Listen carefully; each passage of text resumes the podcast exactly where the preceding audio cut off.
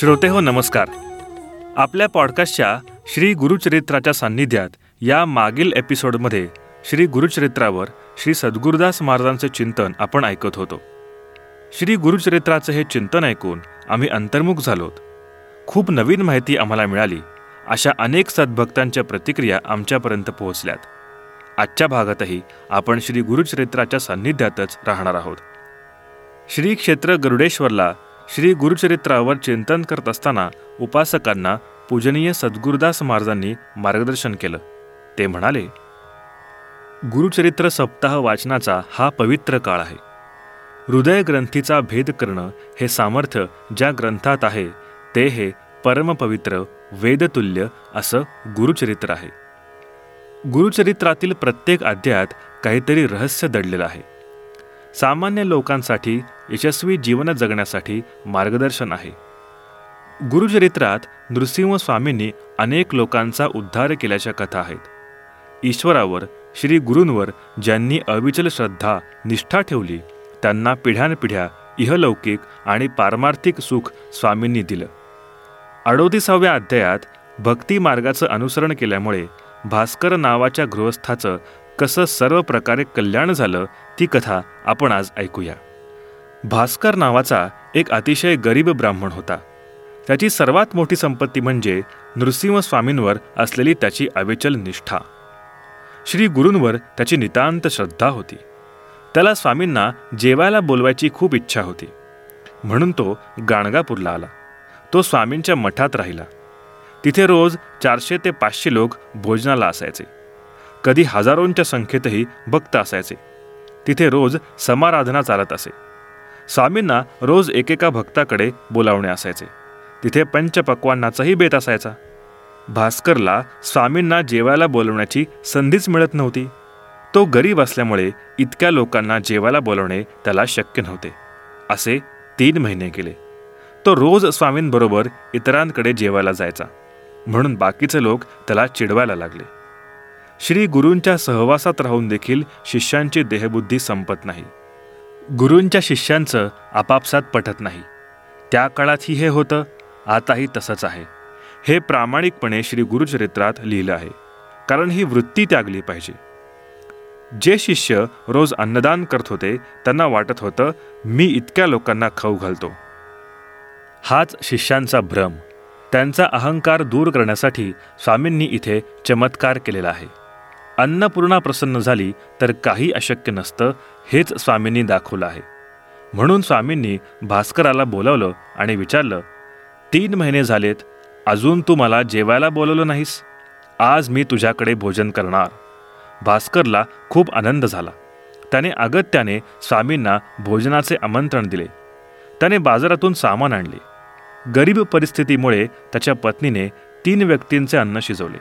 स्वामी भास्कर आणि ती स्वतः इतक्यांच्याच भोजनाची तयारी तिने केली.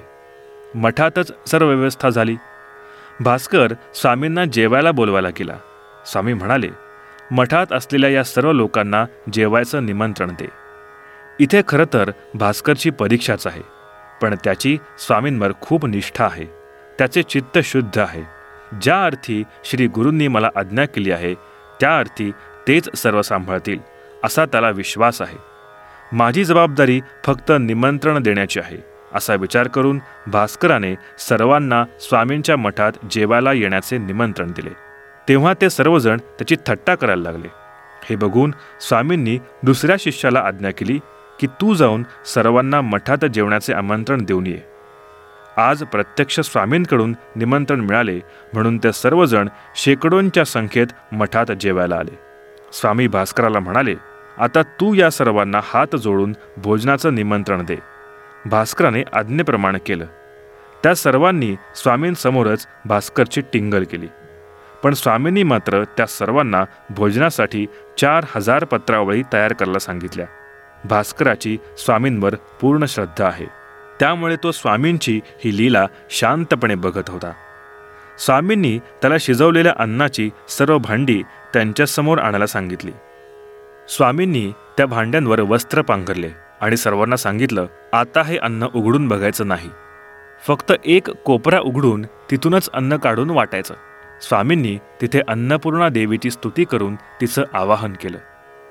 स्वामींनी भास्करला सांगितलं पहिली पंगत बसव. सगळे लोक जेवायला बसले.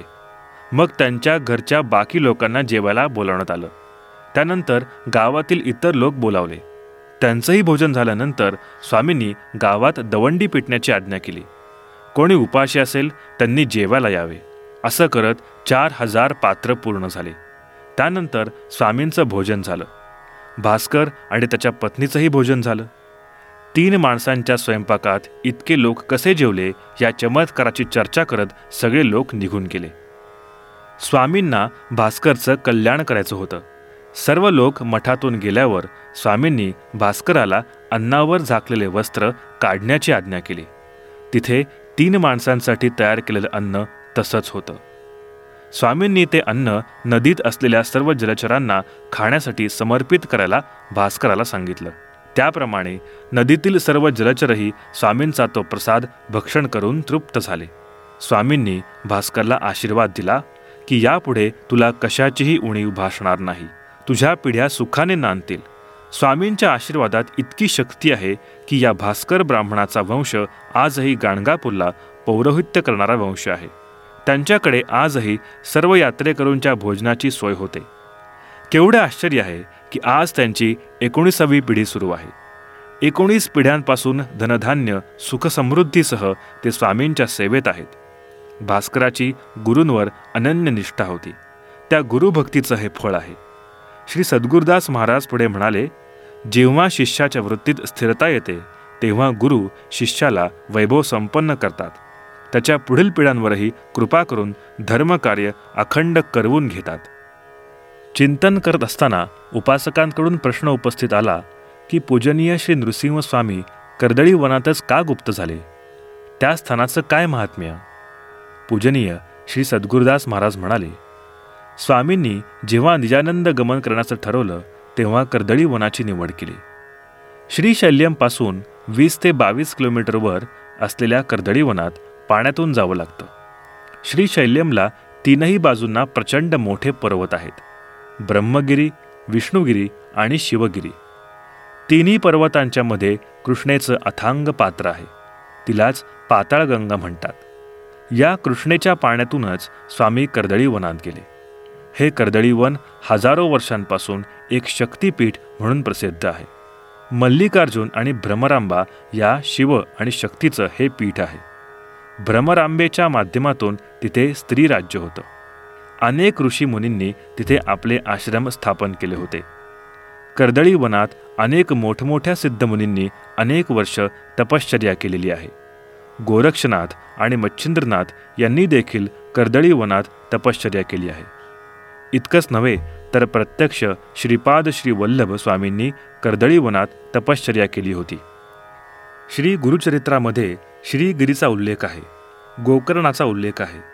श्रीगिरी म्हणजे कर्दळीवन तिथे जे तीन पर्वत आहेत ब्रह्मगिरी विष्णुगिरी शिवगिरी ते साक्षात दत्तप्रभूंचं मस्तक आहे.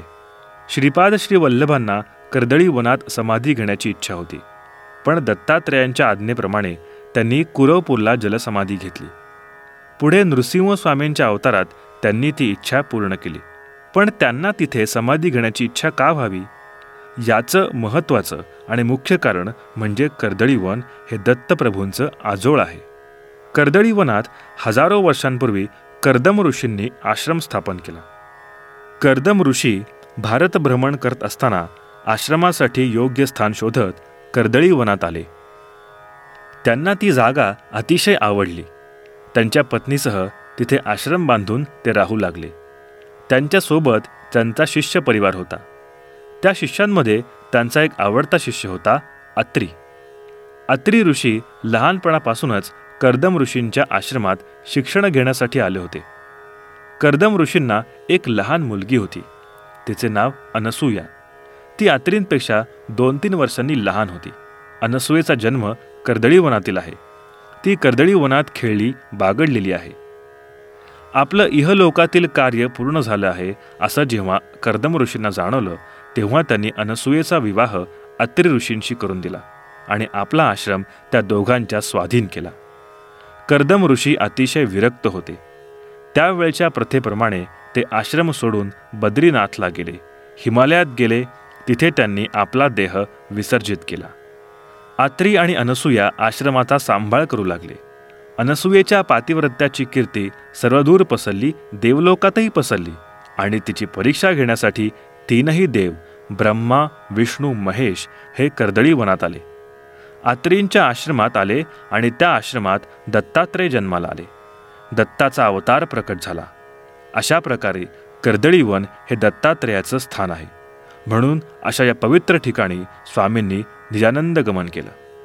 खरंच इहलौकिक आणि पारलौकिक दोन्हीही प्रकारचं वैभव देणारं परमपवित्र असं हे गुरुचरित्र. म्हणूनच दत्त संप्रदायात वेदतुल्य आहे. गुरुदेव दत्त. गुरुमुखातून प्रसवलेलं ज्ञान गुरुभक्तांपर्यंत अभ्यासकांपर्यंत पोहोचवण्याचं सेवाकार्य पत्रभेट हे मासिक गेल्या बावीस वर्षांपासून अखंड करत आहे. महाराष्ट्रात भारतात आणि भारताबाहेरही पत्रभेट परिवार सतत कार्यरत आहे. अनेक विषयांवरचे विशेषांक साहित्यिकांच्या अभ्यासकांच्या विद्वानांच्या वाचनात नित्य असतात. असं हे पत्रभेट मासिक आपल्याला केवळ दोनशे एक्कावन्न रुपये वार्षिक मूल्य देऊन मिळवता येईल.